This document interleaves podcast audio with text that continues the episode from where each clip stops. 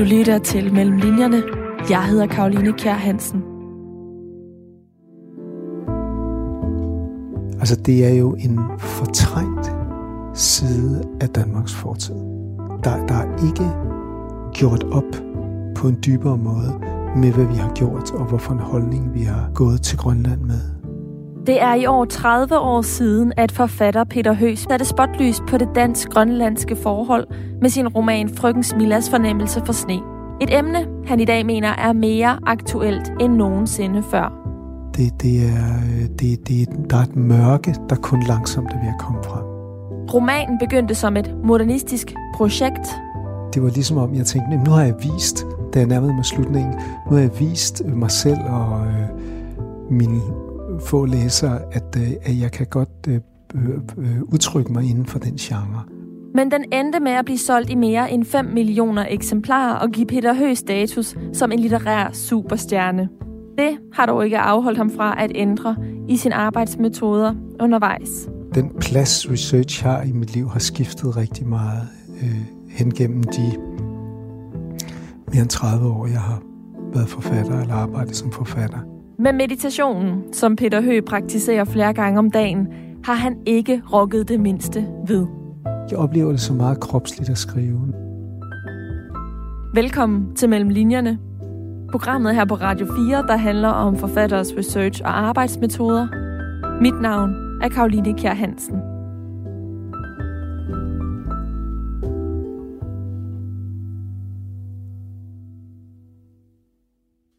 Peter Høgh, hvilken betydning lægger du i ordet research?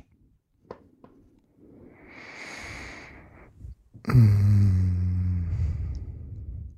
Når du nu spørger mig, det, det tror jeg ikke, jeg er blevet spurgt om før. Det tror jeg heller ikke, jeg har spurgt mig selv om. Men så kan jeg, så kommer jeg i tanke om, at det har skiftet betydningen af det ord, eller øh, den plads research har i mit liv, har skiftet rigtig meget øh, hen gennem de mere end 30 år, jeg har været forfatter eller arbejdet som forfatter. Og det har rigtig meget at gøre med internettet. Øh, det fandtes jo ikke, da jeg de første øh, 15 år eller sådan noget, jeg skrev. Og øh,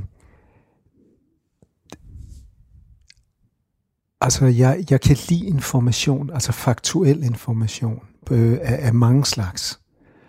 Og øh, jeg nød i, den, i de første 15-20 år, hvad jeg også oplever er noget, jeg har et slags talent for, at samle information og komprimere det. Og jeg, jeg nød, og, og nød den illusion, der også er i litteraturen, at man som forfatter kan, kan vide en lille smule, eller samle lidt information, og så puste det op, så det ser ud som om, at, øh, at der er rigtig meget. Så kom internettet. Og det betød, altså for eksempel da jeg researchede frøken Smilla, der tilbragte jeg meget tid på Universitetsbibliotekets anden afdeling i København, som er der, hvor naturvidenskabelig litteratur er samlet, med at læse bøger om is og sne og forskning i, hvordan saltvand dræner fra is øh, i, i havis og så videre. Masser af ting af den slags. Og så at trække det ud, jeg skulle bruge til bogen, og transformere det på en måde, så, så det ikke bliver øhm, pral, altså som, som en person, der praler af sin viden, men så det ligesom vægtløst eller smooth glider ind i handlingen. Det var rigtig sjovt at gøre. Og så kom internettet, og det betød, at det som øh, den, den særlige evne med at gå på biblioteket og læse og hurtigt scanne bøger og trække information ud, det var noget, enhver kunne gøre ved at øh, indtaste et søgeord, og så kommer det den information. Og der mistede jeg nærmest fra den ene dag til den anden interessen i at gøre det, fordi nu kan alle gøre det. Ikke? Det der var en niche eller øhm, udfordrende på en særlig måde, blev pludselig almindeligt tilgængelig for, for mennesker. Og, det, og så kan det også være, at den form for research var var udtømt for mig. Jeg havde gjort det nok. Ikke? Masser af ting omkring is og sne i forbindelse med Frøken Smilla, og masser omkring musik i Den Stille Pige, og masser omkring menneskets forhold til dyr i kvinden og aben osv. Så, videre. så det var måske også udtømt. Så i virkeligheden er du en forfatter, der er, øhm, er stoppet med at researche med tiden, eller har ændret research-metode? Ja, altså den sidste bog, Gennem dine øjne, der er meget lidt. Øh, øh, øh, altså, der, der, var, der var den, den, den, den øh, handler om en, en øh, eller, eller hviler på en, en beskrivelse af en indretning, som jo er det meget tæt på noget, man kan lave i virkeligheden, hvor man skaber et tredimensionelt øh, virtuelt billede af bevidstheden. Og, øh, og så kan man gå ind i den. Så det, jeg, jeg skulle have et, et billede af, at man kan gå ind i bevidsthed, og ind i andre menneskers bevidsthed. Og så konstruerede jeg den fiktion på basis af research. Så jeg researchede noget, talt med et par fagfolk, men den meget store mængde research og interview med mennesker, der ved noget osv., der lå, har ligget bag mange af de tidligere bøger, det indgik ikke i den bog, og jeg tror, øh, hvis jeg vælger at skrive fiktion igen, så, øh, så tror jeg ikke, jeg tror ikke, jeg kommer til at vende tilbage. Men altså, jeg ved det ikke. Det er jo også noget af det sjove ved, ved kreative processer, det, det man må se. Og øhm, hvor øh, dit forfatterskab det øh, fører hen i øh, fremtiden, det kan vi vende tilbage til lidt senere i øh, samtalen her. Øhm, først så skal vi nemlig tale om den måde, du har researchet på og arbejdet på som forfatter, og det skal vi med afsæt i netop Frøken Smillas fornemmelse for sne, fordi den bog, den har øhm, 30 års jubilæum i år. Det var din tredje roman, som udkom i 1992 og gjorde, at du er blevet det, man kan kalde en litterær superstjerne. Du er blevet sammenlignet med H.C. Andersen, med Karen Bliksen, med Søren Kierkegaard. Det er altså nogle af stor kaliber. Øhm, og øh, jeg er rigtig glad for, at vi skal tale om lige præcis øh, din måde at arbejde på i det her program, fordi det er nummer 100 af mellem linjerne programmet på Radio 4, der handler om øh, forfatters research og, øh, og arbejdsmetoder. Lige nu så sidder vi et sted, der har betydning for den øh, for bogens tilblivelse, øh, frøken Smillas fornemmelse for sne. Vil du ikke fortælle lytterne, hvor vi sidder henne? Vi sidder helt ude ved Vesterhavet. Vi er vel mindre end 100 meter fra bølgerne på en strandgård der ligger mellem de små byer Trans og Fjaltring. Ikke ret langt syd for Lemvi. Og jeg skrev den anden halvdel af Frøens Milla i en, øh, på en gammel gård, der ligger øh, lige øst for øh, Trans Kirke, som er lige her ved siden af. Ja, sådan 500 meters penge herfra. Ja, hos Peter og Jo, to rigtig søde mennesker, som jeg og min daværende kæreste og vores, og min, vores første barn, der var nyfødt, eller øh, et halvt år gammelt. Vi boede så der i tre, tre fire måneder. Der skrev den, jeg tror den sidste tredjedel. Den første øh, del af Frøken Smiller skrev jeg, at vi havde et, øh, vi boede et enkelt værelse vi besluttede, øh, vi besluttede, da jeg, da jeg arbejdede på universitetet, og så kunne jeg mærke, at, øh, at jeg havde lyst til at skrive fuldtid. Og så sagde jeg mit arbejde på universitetet, eller så, så talte jeg med, med min kæreste. Og så blev vi enige om, i, i at øh, vi ville, hun er musiker og danser, at vi ville øh, indstille os på en, at leve meget, meget beskedent, for til gengæld at kunne lave det, vi gerne ville. Og så flyttede vi ind på et enkelt værelse, og, øh, og så blev øh, vores ældste datter født. Så jeg kan huske, at jeg havde ikke engang et rigtigt skrivebord. Jeg havde en skriveplade, som jeg lagde over armlænene på en lænestol. Og så skrev jeg, øh, moren hun øh, øh, øh, deltog i en danseforestilling, hun også koreograferede. Så tit sad jeg med barnet, når, når øh, Awiti hedder hun, og når hun sov i sådan nogle pauser. Så skrev jeg den første del af Frøken Smilla. Og så blev moren færdig med danseforestillingen, og så blev vi enige om, nu er det min tur til ligesom at have mere fyldig tid til at skrive. Og så tog vi herud og var her en kold og forblæst sommer, og der skrev jeg så den, den øh, del. Det passer jo meget godt, fordi den del af bogen foregår på Grønland. Så det vil sige, øhm, blæsten og, vi, og viden, den vide, der er ved vestkysten og ved, ved, ved den nogle dele af den danske vestkyst er vel noget af det, der minder, hvor man kommer nærmest øh, følelsen på Grønland, at virkelig kunne strække øjnene, som grønlænderne siger. Hvad for en følelse får du af at tænke tilbage på den periode?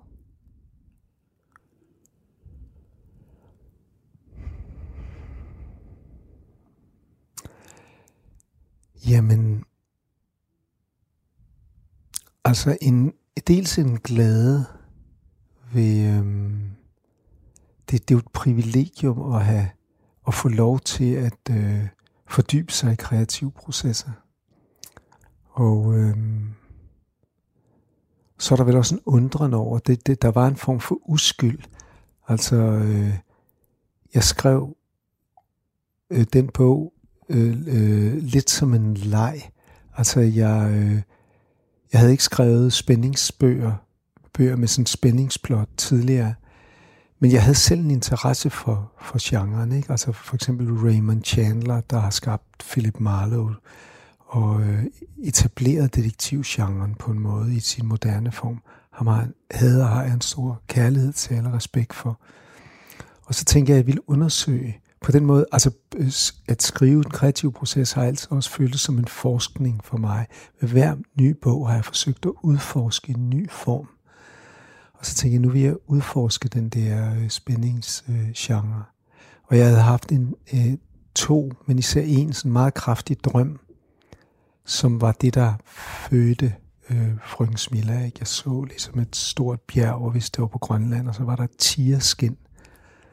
på bjerget, og det var det, der gjorde, at jeg besluttede, at jeg skulle, det skulle være en grønlandsk hovedperson. Og, øhm, men det betød også, at for eksempel, at, at øhm, slutningen på Frøens Miller, altså ja, det øh, var, var øh, mere et modernistisk eksperiment, end en omhyggelig afrunding af en bestemt genre. Fordi det var ligesom om, jeg tænkte, nu har jeg vist da jeg nærmede mig slutningen. Nu har jeg vist mig selv og øh, mine få læsere, at, øh, at jeg kan godt øh, øh, øh udtrykke mig inden for den genre. Og så slipper jeg den og bevæger mig mod den næste bog. Jeg, jeg, jeg, jeg gav ikke slutningen den omhu, som jeg ville have gjort, hvis jeg havde været, hvis jeg ikke havde haft den uskyld, altså hvis jeg havde haft bevidsthed om, hvor mange mennesker de skulle nå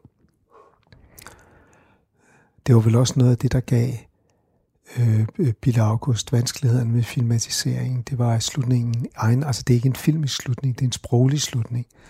Så derfor tilbød jeg også ham og hans manuskriptforfatter, at jeg ville altså prøve at give og skrive andre slutninger til dem, til filmen, men det, men, øh, det var kompliceret at løse. Så du spørger, spørg, du spørger mig, hvordan jeg husker den tid. Jamen, øh, jeg husker kærligheden og barnet og den kreative glæde, og hvor, hvor øh, hård sommeren var, altså det var en meget kold sommer, ikke? og hvor barsk havet var.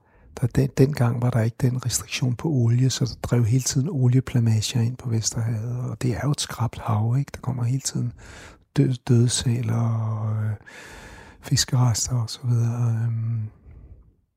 Den her kærlighed til et barn stråler også tydeligt igennem frøken Smillas fornemmelse for sne, fordi den handler om Smilla, som er halv grønlænder, halv dansker.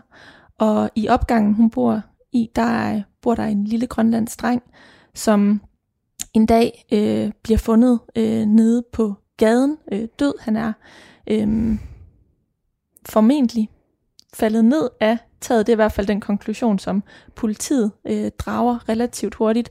Men øh, frøken Smilla, hun har, øh, som titlen antyder, en helt særlig fornemmelse for sne, nærmest en helt sådan overjordisk fornemmelse for sne, som gør, at hun kan se i sporene, at når at en grønlandsdreng er vant til at bevæge sig i sne, så vil han ikke, så, så er han ikke faldet ned derfra. Der er en årsag til, at sporene ser ud i sneen, som, øh, som de gør.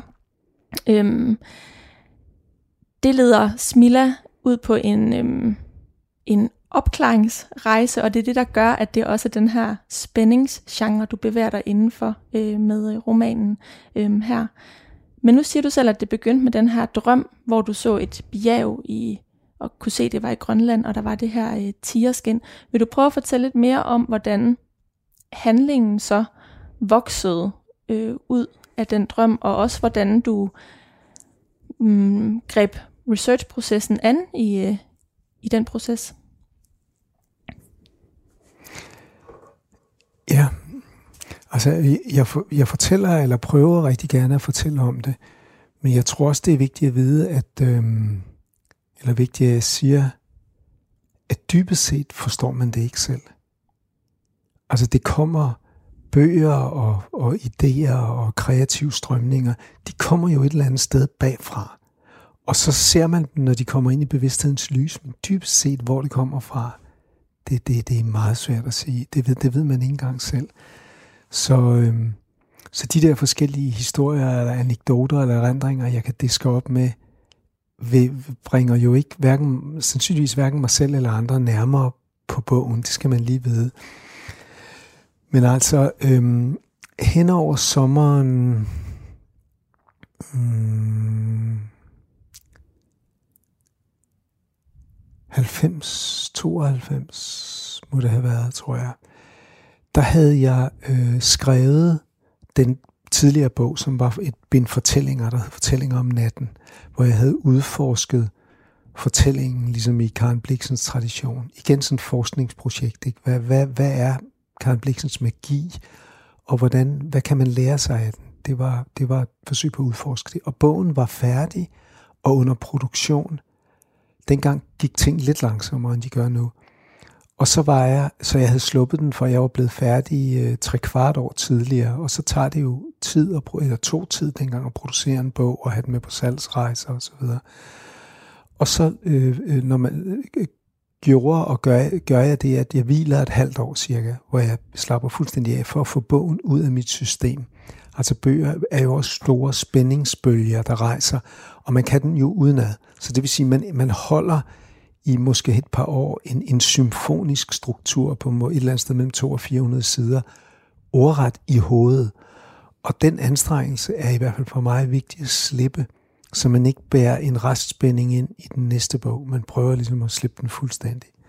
Så det gjorde jeg først et halvt år, og, øhm, og så, øhm, så begyndte jeg at lægge an til den næste bog, og der vidste jeg, at jeg ville prøve at udforske den der spændingsgenre. Men jeg havde en helt anden hovedperson. Jeg havde en mandlig hovedperson og en dansker. Og så, så drømte jeg, så havde jeg den drøm om Grønland, og en anden, hvor jeg, hvor jeg lidt mindre kraftig, men ikke meget, hvor jeg dykker i vand, og jeg ved, det er Grønland, og så ser jeg en elefant, der svømmer dybt nede, og dens unge. Og, det fortæller, og jeg ved igen, at det er sådan en eskimoisk reminiscens, hvor underligt den lyder. Så det, det, det peger igen på Grønland.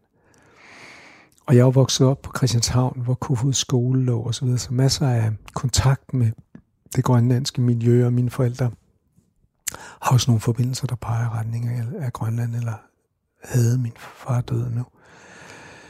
Øhm, der, hvor det skiftede, og hvor det blev en kvinde, og hvor det blev en grønlandsk kvinde, det var øh, ved et, øh, jeg cykler på jagtvejen øh, den sommer øh, på et eller andet tidspunkt, og så er der et lyskryds lige ved jagtvejens skole. Og øh, det, da jeg holder for cyklen, så ved jeg, så kommer ordet smilla lige pludselig. Og jeg ved, at det skal være en øh, grønlandsk kvinde. Det kommer ud af den blå luft, ikke? altså på jagtvejen. Det, hvordan sådan skal man forklare det? Og så... Øhm, det er også et smukt navn.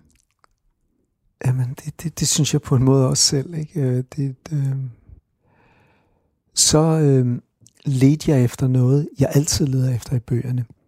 Jeg er ligeligt optaget af kreative processer og af meditation. Og det, man leder efter i meditation og kreativitet, er på en måde det samme.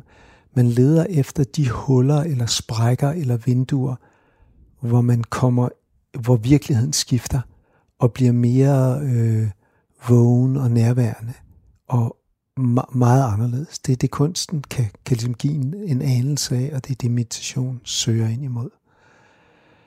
Og øh, så jeg leder i alle bøger efter et billede af en eller anden måde i sproglig form og pege på noget, der åbner til andre aspekter i virkeligheden. Og det, det at bruge isen og sneen, som Smiller gør, at kunne læse den, så det, det, det giver en slags illusion eller et billede af, at der er et sprog, et slags næsten hemmeligt sprog, eller noget, man, man tror er, er hverdagsagtigt. Det er jo bare sne på et tag. Men set på en anden måde, så åbner det til information eller en rigere virkelighed. Så da, da jeg kunne mærke, at den, den idé med at bruge isen og sneen på den måde var, var oplagt, fordi det, det er en grønlandsk eller halv grønlandsk kvinde, der er hovedpersonen. Og så talte jeg med nogle venner, som er øh, herboende Thule-eskimoer, og så talte med dem om is og sne, og så øh, øh, kom den her idé om, at hun skulle være både, altså hun står mellem, mellem ting, altså, og, fordi, og det er et godt sted at stå mellem ting, fordi der er man ikke opslugt af hverken det ene eller det andet. Der er en frihed i at være ude på grænsen. Og Smilla, hun er jo hverken grønlænder eller dansker. Hun er på en måde hjemløs. Og hun er kvinde, men hun er ikke en almindelig sådan husmor med børn og så videre. Hun er også øh, en frisat kvinde, men også rødløs kvinde. Og hun er dybt forbundet med den tredje verdens instinktivitet, der er på Grønland, men hun er samtidig naturvidenskabelig skolet. Så, så at beskrive den komplekse psyke, kvindelige psyke, der ikke er fanget ind af, af de øh, sædvanlige strukturer, men svæver i sådan et øh, ensomt og krævende og hårdt, men også rigt rum. Det var, øh, det var forsøget eller udgangspunktet. Mm.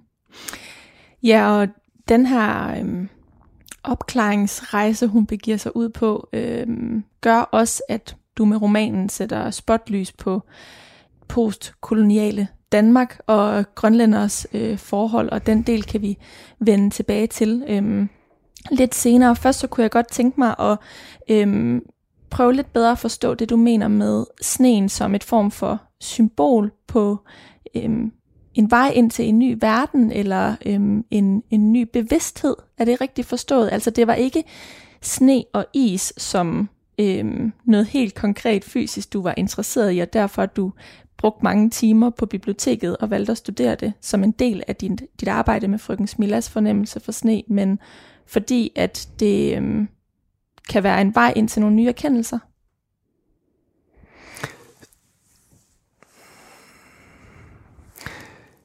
Ja, altså... Mm, et billede på en vej.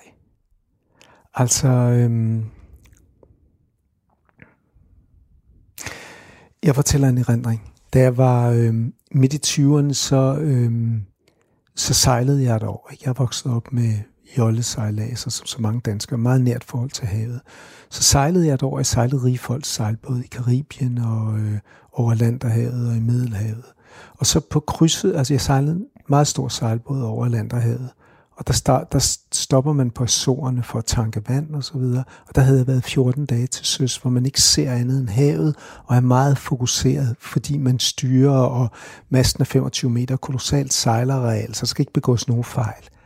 Så den fordybelse kan minde om en, altså der er noget meget meditativt ved at sejle, øh, især i de der længere stræk, det er vel også noget af det, der får mennesker til at krydse oceaner.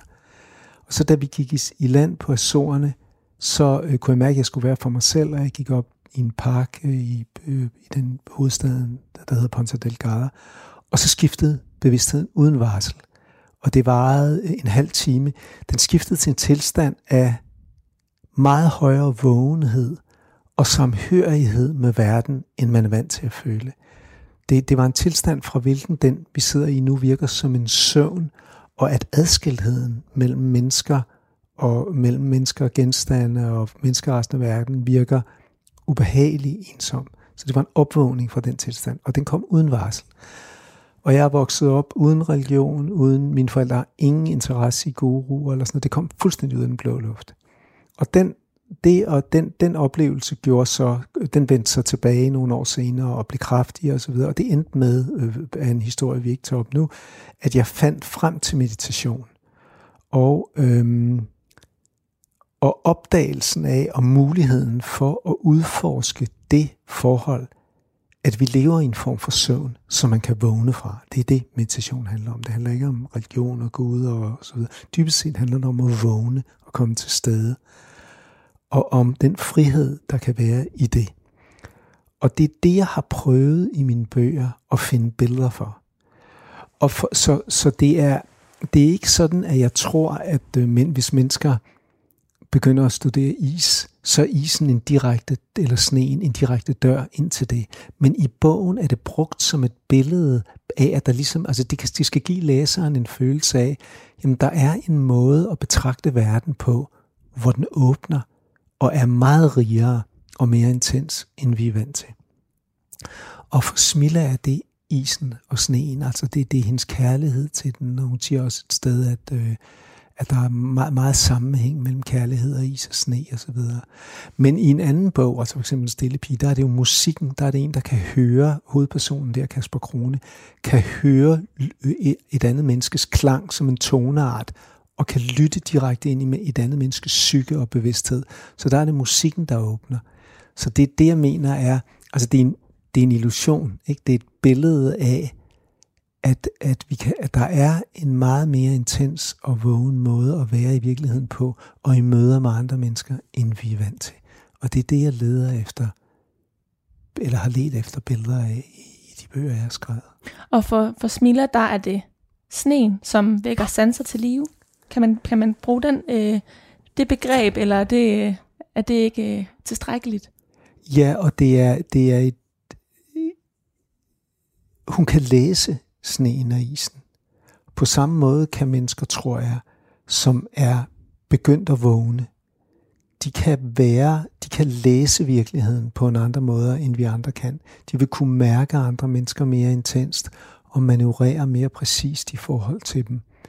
På den måde, på samme måde kan Smilla bruge sneen til, altså når hun går en tur i dyrehaven, så kan hun læse sporene, dyrenes spor, så hun ser præcis, hvordan hjort har bevæget sig. Og, øh, og det er jo det, hun bruger i, sit, i sin rejse mod at opklare, hvad der er sket med den her dreng. Og det begynder jo også med, at hun, hun går op på taget, hvor han er faldet fra, og ser sporene, og kan se, at der er et eller andet, der ikke er, som det skal være. Han har ikke løbet eller bevæget sig på taget, som man ville normalt. Et eller andet, et eller andet har presset ham ud over kanten til et fald. Så hun bruger sine evner, altså en særlig sensitivitet, udtrykt gennem sneen til at læse virkeligheden. Jeg tror, det, det er måske det nærmeste, jeg kan sige.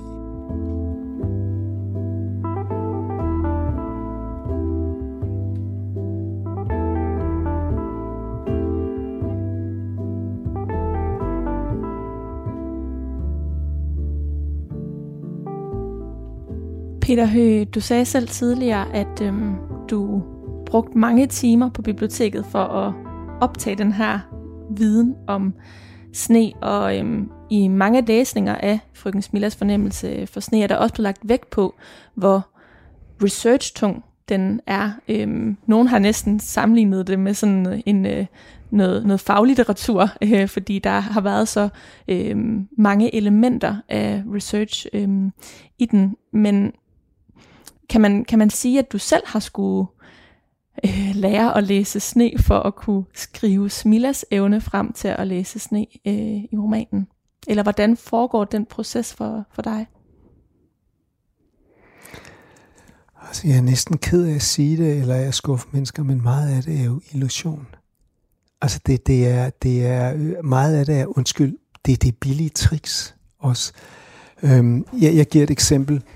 Øhm, til den, altså til den ene side, 500 meter herfra, til den ene side, der har vi jo øh, Transkirke og den går, hvor jeg skrev bogen.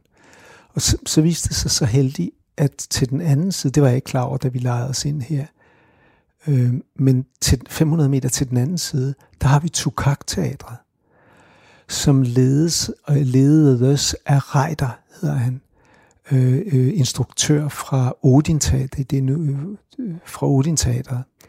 Og han havde jo arbejdet med grønlænder og på grønlænder i masser af år. Så det betød, det faldt sig så heldigt, at øh, han tog rigtig venlig imod mig og øh, øh, min kæreste og vores barn. Og det vil sige, at jeg kom til at tale med ham, og han kunne dele ud generøst af sin kolossale viden om Grønland og om sin, sin viden om omkostningerne ved den danske kolonitid. Og det betød, at det var på en måde bare at tage et stykke papir med og så skrive ned, og så kom der masser af information. Så du kan godt se, at det var jo tilfældigt, og det er med til at give bogen øh, vægt eller illusionen om vægt. Som, så Øh, og, og, og den, det billede af, af sneen, jeg tegner, er et, et det, det er også et illusivt billede. Altså det, det er en drøm om, hvordan man kunne læse den. Ikke? Altså i virkeligheden er det nok desværre mere enkelt og mere praktisk. Ikke? Men, men, men litteraturens opgave er, i hvert fald den jeg skriver, er ikke at være faktuel virkelig. Det er at tage læseren hen et sted, hvor læseren bliver på en frydefuld måde usikker. Er det her rigtigt? Eller er det noget, man har fundet på? Og det svævende, halvt funderet, halvt illusive, halvt tryllekunst, halvt forskning, det kan jeg så godt lide selv. Og det du lykkedes godt med, altså jeg tog mig selv i, og øh, da jeg læste Frøken Smillas fornemmelse for sne, og spekulerer over, om det mon bygger på en, øh, en virkelig historie, fordi at den er så øh, virkelighedsnær, og samtidig så er der også, som jeg sagde tidligere, den her evne til at læse sneen er jo næsten sådan overjordisk øh, uvirkelig, at det øh, kan være øh, muligt. Du øh, fortalte tidligere, at øh, det er rigtig svært at forklare, hvordan en idé udvikler sig, at det er i virkeligheden sådan noget, der, der kommer og svært at beskrive med ord. Men jeg har også kunne læse, at du i modsætning til det øh, ikke så struktureret arbejde, arbejder meget struktureret, når du så går i gang med at, øh, at skrive. Vil du ikke prøve at tage mig og lytterne med tilbage til den gang, du øh, sad og skrev frøken Smillas fornemmelse for sne, altså hvordan det sådan rent øh, praktisk foregik, udover at du selvfølgelig sad her øh, ikke så langt fra, hvor vi sidder i dag. Ja, altså når jeg skriver, så, så øh, og det, det gælder også den dag i dag, det, det, er, det, det er en, øh, der har, så har en bestemt rytme, en, en arbejdsrytme, som har en høj grad af regelmæssighed. Altså, øh, store arbejdsprojekter, som en roman er, ikke? altså øh, flereårig øh, projekt, eller øh, dybere, eller mm, dybere meditative processer, hvis man er interesseret i dem, dem, dem er det svært at lave uden regelmæssighed. Altså regelmæssighed og en, hvad man kunne kalde en naturlig disciplin. Ikke sådan militærisk, men, men glæden ved arbejdsregelmæssighed. Den tror jeg, man er nødt til at finde hvis man vil skrive romaner eller skrive flere. Så det jeg gør, det er, at øh, jeg vågner om morgenen, og så øh, mediterer jeg. Nu, nu, må, nu er mine børn jo flyttet, hjemmefra, øh, eller der er stadig en søn, der bor hjemme, men de, de er flyttet hjemmefra. Så det har skiftet lidt, da børnene var små, og de skulle i skole, og børne, børnehaveskole, og sådan var det lidt anden rytme. Men lad os nu sige, at jeg er ligesom da jeg skrev den sidste del af Frøken Smilla, privilegeret ved, at jeg får øh, et arbejdsstræk. Uforstyrret arbejdsstræk. Så vågner jeg om morgenen, og så mediterer jeg, og så øh, spiser jeg morgenmad, og så tager jeg min øh, kop te med hen til skrivebordet, og jeg har gerne vil have øh, mit arbejdsrum adskilt fra øh, øh der, hvor jeg bor privat. Så jeg har haft øh, forskellige kontorer eller små bygninger, øh, der hvor jeg har boet, hvor jeg kunne gå hen og arbejde. Hvorfor har det været vigtigt?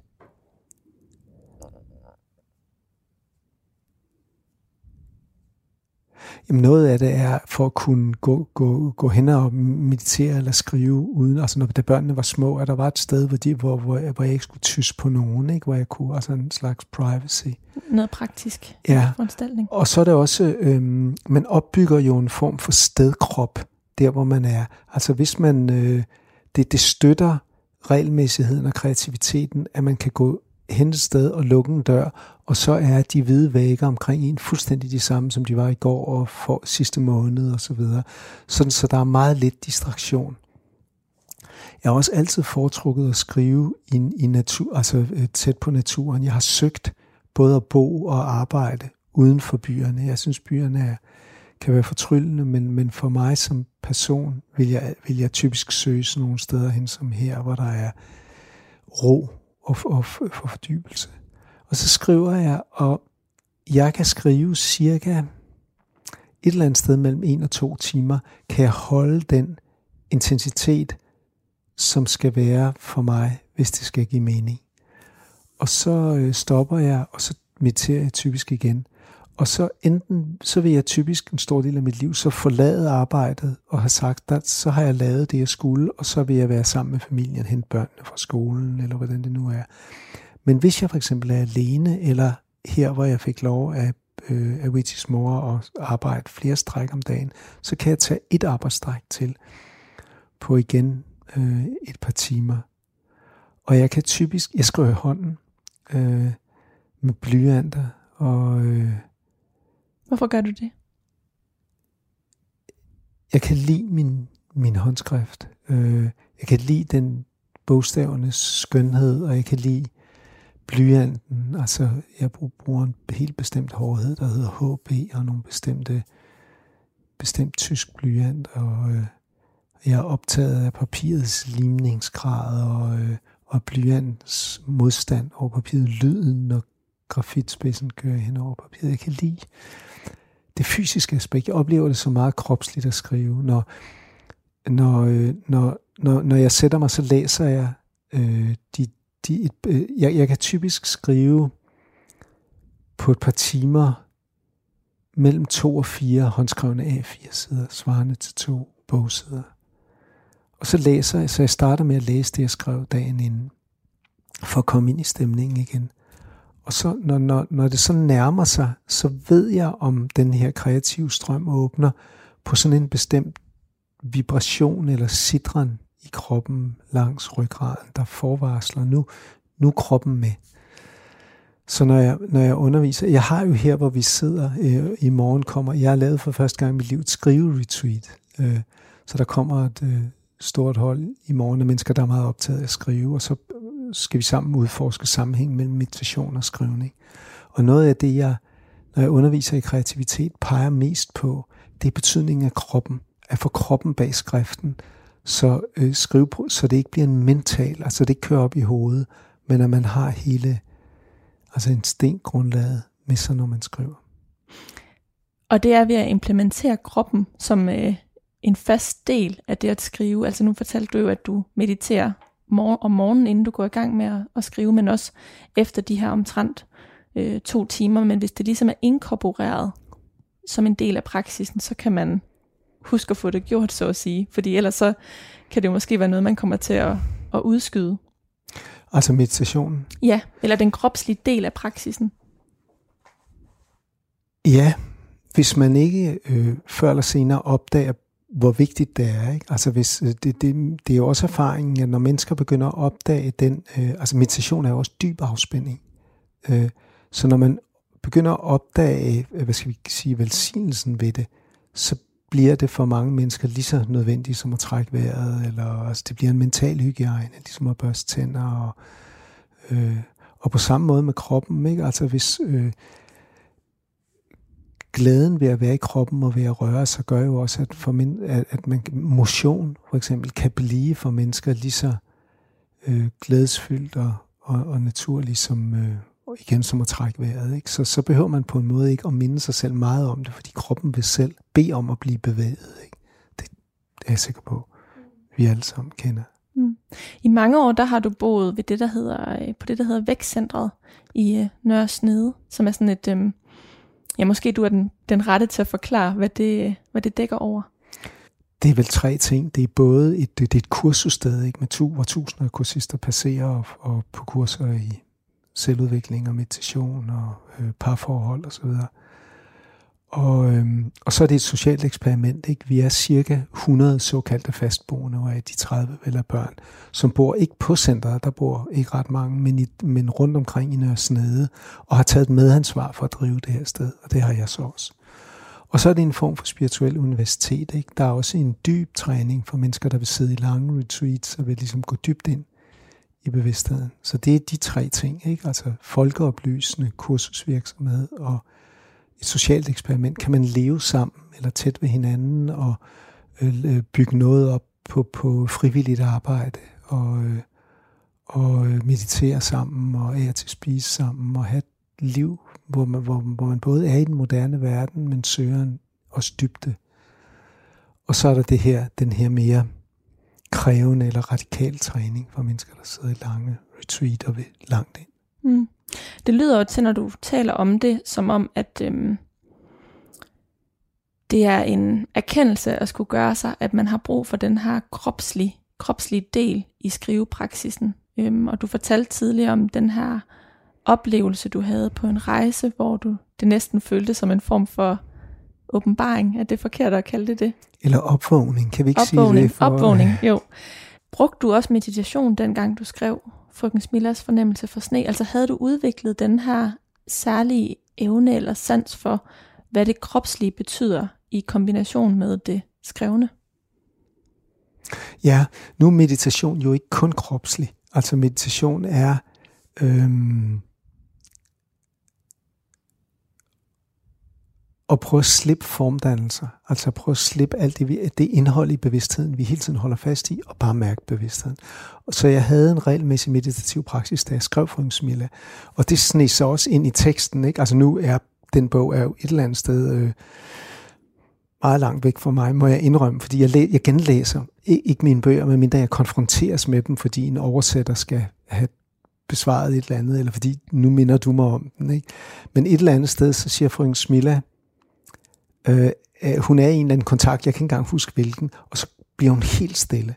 Og så siger hun med den der skrabhed, hun har, at øh, hun øh, er, øh, kan godt lide at overlade vesterlænding eller europæer, siger hun, til stillheden, og mærke, hvordan det for dem konvergerer mod det uudholdelige.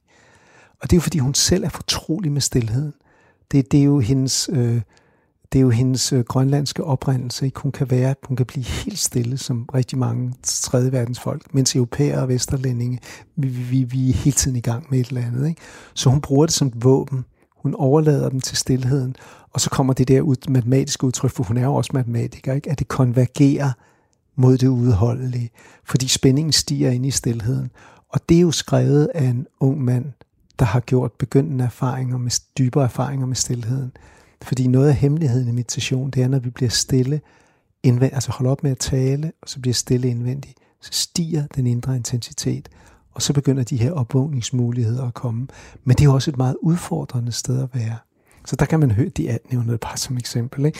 Så sådan nogle små drøb af tidlige meditative erfaringer er, er jeg ret sikker på rundt omkring i øh, uh, Frøngsmilla. Mm. Og, og det er jo også et eksempel, der vidner om, hvordan det, du har siddet og researchet i, smitter af på dig rent sprogligt. Altså at du for eksempel bruger et ord som konvergerer. Altså øhm, i, øh, når, da du så sidder og skal skrive øh, Frøken Smilla, efter du har studeret både is og matematik, som du selv siger, fordi at øh, frøken Smilla, øh, eller Smilla Jaspersen, som hun jo hedder, øh, er matematiker og går meget op i, øh, i matematik. Og, og præcis det, du nævner der, altså at lade den menneskes sprog farve af dets faglighed, det har jeg nyt, eller det, det nyder jeg rigtig meget af. Altså det er jo en form for maske, hvis vi skal bruge et lidt skrabt ord. Man skriver ud igennem, ikke? man tager hendes maske på, og, og den maske er så farvet af hendes naturvidenskabelige baggrund og hendes grønlandske baggrund. Ikke? Mm. Og at gøre det, og lade sådan nogle ord komme ind, som nu ordet konvergerer, ikke? er øhm, tilfredsstillende.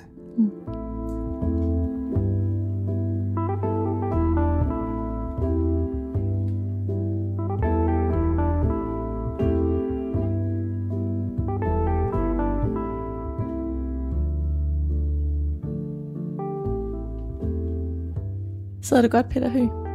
Det synes jeg. Jeg sidder med et fantastisk view her. Øh, vi optager programmet øh, næsten helt ud til kysten. Foran os er der lyng, og det er tæt på Vesterhavet, syd for øh, Lemvi, på en øh, strandgård, og kun 500 meter herfra, der skrev du for 30 år siden, lidt over 30 år siden, Frøken Smilas fornemmelse for sne, for den udkom for 30 år siden. I, øh, i år er der 30 års jubilæum for den øh, roman, og i den forbindelse er der også blevet udgivet øh, en ny øh, udgave af den. Øhm, Frøken Smilas fornemmelse for sne øhm, sætter spotlys på grønlænders forhold og problematikkerne ved øh, Danmark og kolonialisering. Og det er jo om noget et emne, der har fyldt meget de senere år, blandt andet med de bortadopterede, øh, jeg ved det, um, øhm, erstatningssagen til de bortadopterede øh, grønlændere. Det er også noget, der har snedet sig ind i kulturen de seneste år, øh, blandt andet i den seneste sæson af øh, Borgen. Vi så også, at Niviak Corneliusen, den grønlandske forfatter, vandt øh, Nordisk Råds litteraturpris for øh, sin roman øh, Blomsterdalen sidste år. Så det er et emne, der virkelig fylder meget øh, i dag og optager mange danskere, men det er jo også et emne, der har optaget dig helt tilbage for 30 år siden. Det gjorde det også for mange andre dengang. Men jeg læste et sted, Peter hørte, at du har skrevet, at litteratur er et instrument til at etablere kontakt mellem dig og mig. Og derfor så er jeg nysgerrig på, hvad for en kontakt du gerne vil etablere med læserne i dag, taget det her emne i betragtning og den tid, der er gået. Altså, hvilken forbindelse jeg gerne vil etablere. Altså, nu må jeg jo først øh, med skam og melde sige, at det er jo ikke... Altså, det er jo, som du sagde, øh, en del år siden bogen er skrevet. Så jeg har jo ikke på den måde... Det er jo heller ikke mig, der har bestemt, at den skal genudgives nu. Det er jo Gyldendal, der har været vågne og, og øh, markeret øh, jubilæet. Så øh, jeg har ikke på den måde et projekt, øh, et, et, et præcist projekt i dag. Jeg tror, jeg er lidt mere, jeg vil snarere sige, at jeg er taknemmelig, hvis nogen kan, og, og synes, det, det er sjovt, og at hvis nogen kan have glæde af den nu, og hvis den kan finde læsere nu.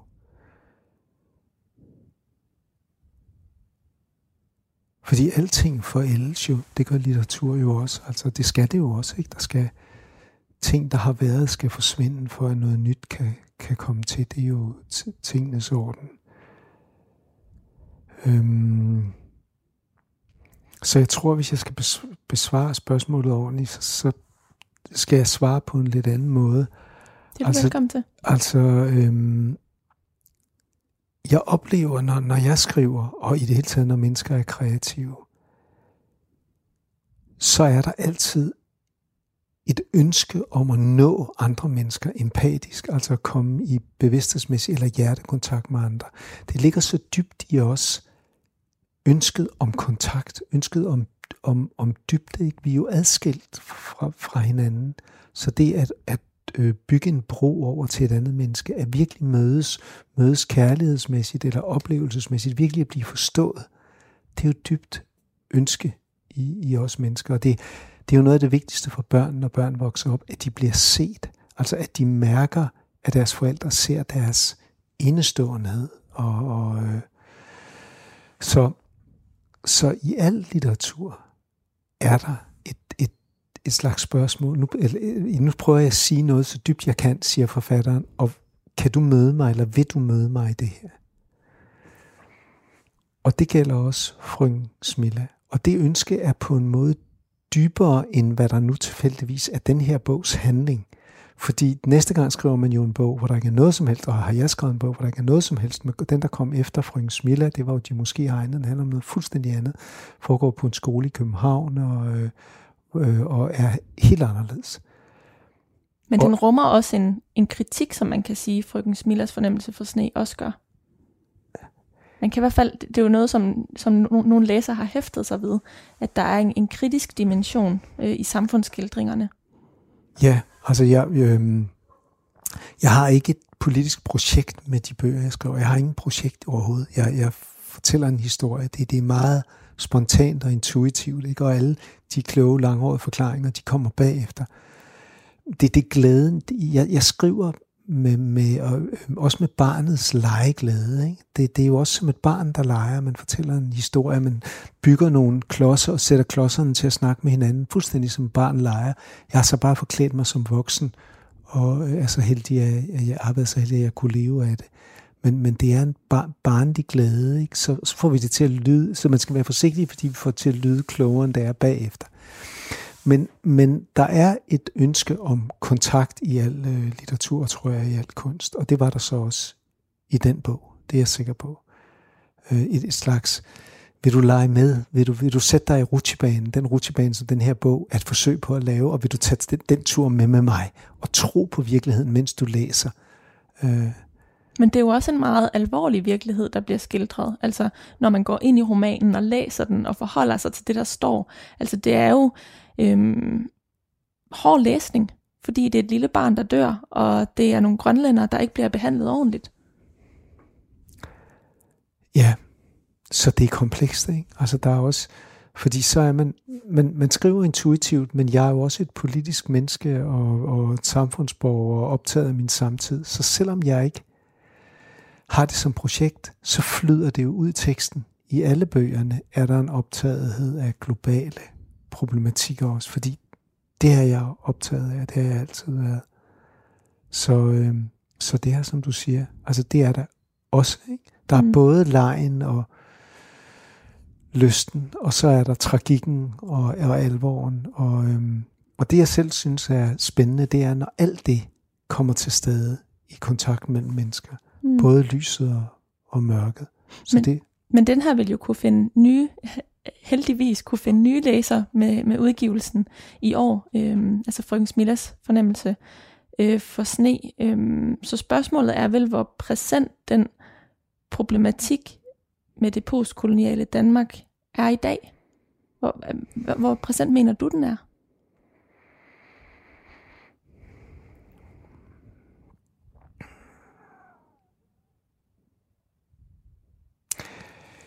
Jamen, mere præsent end nogensinde. Altså, det er jo en fortrængt side af Danmarks fortid. Der, der er ikke gjort op med, med, med øh, det, det, på en dybere måde med, hvad vi har gjort, og hvorfor en holdning vi har gået til Grønland med. Det, det er, øh, det, det, der er et mørke, der kun langsomt er ved at komme frem. Og, øh, og så sættes der jo meget stærkt tryk på det, på grund af, af den, den arktisk globale betydning omkring udvinding af råstoffer, og så de her nye militære konstellationer og problematikker, der dukker op. Så, øhm, så det er frygteligt presserende. Og min bog så er at, øh, det bedste, øh, den bedste måde at gøre sig klogere på Arktis på, det, det ved jeg ikke nødvendigvis. Jeg har lavet et hyggeligt stykke arbejde, så godt jeg kunne dengang, og det rummer måske stadigvæk nogle kvaliteter for nutiden også. Og så samtidig stå ved den leg, som, som litteratur skal være, hvis det skal fungere. Hvis det ikke er leg, så bliver det for, det bliver for kedeligt. Fordi det både er et værktøj med research og en leg. Ja. Peter Høgh, her til øh, slut, øh, så vil jeg gerne vende tilbage til noget, du sagde øh, i begyndelsen af vores samtale her, og det er øh, den praksis, du har med at skrive øh, i dag, for jeg er helt sikker på, at der sidder nogle læsere og nogle lyttere derude, der er spændte på, om du fortsat skriver, og om der kommer noget fra, øh, fra din hånd. Det er jo sådan, du har udgivet 12 bøger, og øh, du plejer sådan rundt regnet at bruge cirka to år på øh, en bog. Øh, din seneste udkom i 18, den hedder Gennem dine øjne. Øh, nu er der gået fire år, så spørgsmålet er, hvordan du øh, kombinerer meditation og skrivning som praksis i dag, om du gør det, og i så fald... Øh, hvad læserne kan forvente øh, fra din hånd senere hen? Jamen altså, øh, jeg skriver masse hver eneste dag, men jeg skriver øh, øh, faglige ting på, på den øh, arbejdsplatform, jeg har øh, med min kæreste, der hedder Kontemplation. Men i de her år, der skriver, jeg er ikke begyndt på, en ny, øh, på et nyt fiktivt værk, og jeg overvejer, om jeg skal det. Altså det har jeg ikke besluttet mig på. Jeg har ikke besluttet mig til, om jeg skal skrive en ny bog. Hvis jeg først begynder, så sætter man jo også ligesom supertanker i bevægelse, og så binder det, som, præcis som du siger, så binder det flere år fremover. Og øhm, det jeg er optaget af i de her år, altså for cirka 10 år siden begyndte jeg at undervise mere systematisk. Jeg har altid været meget optaget af pædagogik af undervisning, for det er jo en anden måde at møde menneskene på. Vi talte tidligere om betydningen af mødet. Og det man, altså det man kan få lov til, når man underviser mennesker i, som jeg gør nu, for eksempel meditation, eller meditation og kreativitet, eller empati, altså kontakt, det er jo, at man kan komme i forbindelse med mennesker, der ønsker at lave deres liv om. og er parat til at lave øvelser og praktisere hver dag, og man kan få lov at følge dem i måske årlange, dybe processer. Det kan jeg jo ikke med læser. Det er meget få læsere, der bruger en bog til, at den giver anledning til at lave deres liv om. Det man kan håbe som forfatter, det er, at de gerne vil læse ens næste bog. Men for det første kan man ikke møde dem ret meget, og hvis man kan, er det kort. Og det er meget sjældent, at de er interesseret i at gå ind i sådan nogle dybere forandringsprocesser. De vil bare gerne have en ny bog. Og det er også vidunderligt. Men i de her år, der, har, der føler jeg, at jeg skal give mig selv og give øh, andre muligheden for, øh, så, fordi det er også en side af mig, og en kunde, jeg har, og en kapacitet, jeg har opøvet, det er at følge mennesker i sådan nogle dybere personlige processer. Så, øh, så det gør jeg i de her år, og så bruger jeg den min skriveenergi øh, til at øh, skrive fagligt om, øh, om meditation, og til at øh, holde den enorme kontaktflade, som nettet kræver, når man øh, driver sådan en platform. Er det et okay svar? Det er det, absolut. Og det er et meget fint sted at slutte, synes jeg. Peter Høgh, jeg vil sige tusind tak, fordi du ville være med her i den 100. udsendelse af øh, Mellem Linjerne og fortælle om arbejdet med øh, frøken Smillas fornemmelse for sne. Jamen, jeg siger også tak. Frøken Smillas fornemmelse for sne er i anledningen af 30 års jubilæet blevet genudgivet i år, og det er den på forlaget Gyldendal. Tak til Hildebrand Instituttet for at lægge rammer til programmet her. Et program, der var tilrettelagt af mig. Jeg har også været din vært, og mit navn er Karoline Kjær Hansen. Tak, fordi du lyttede med.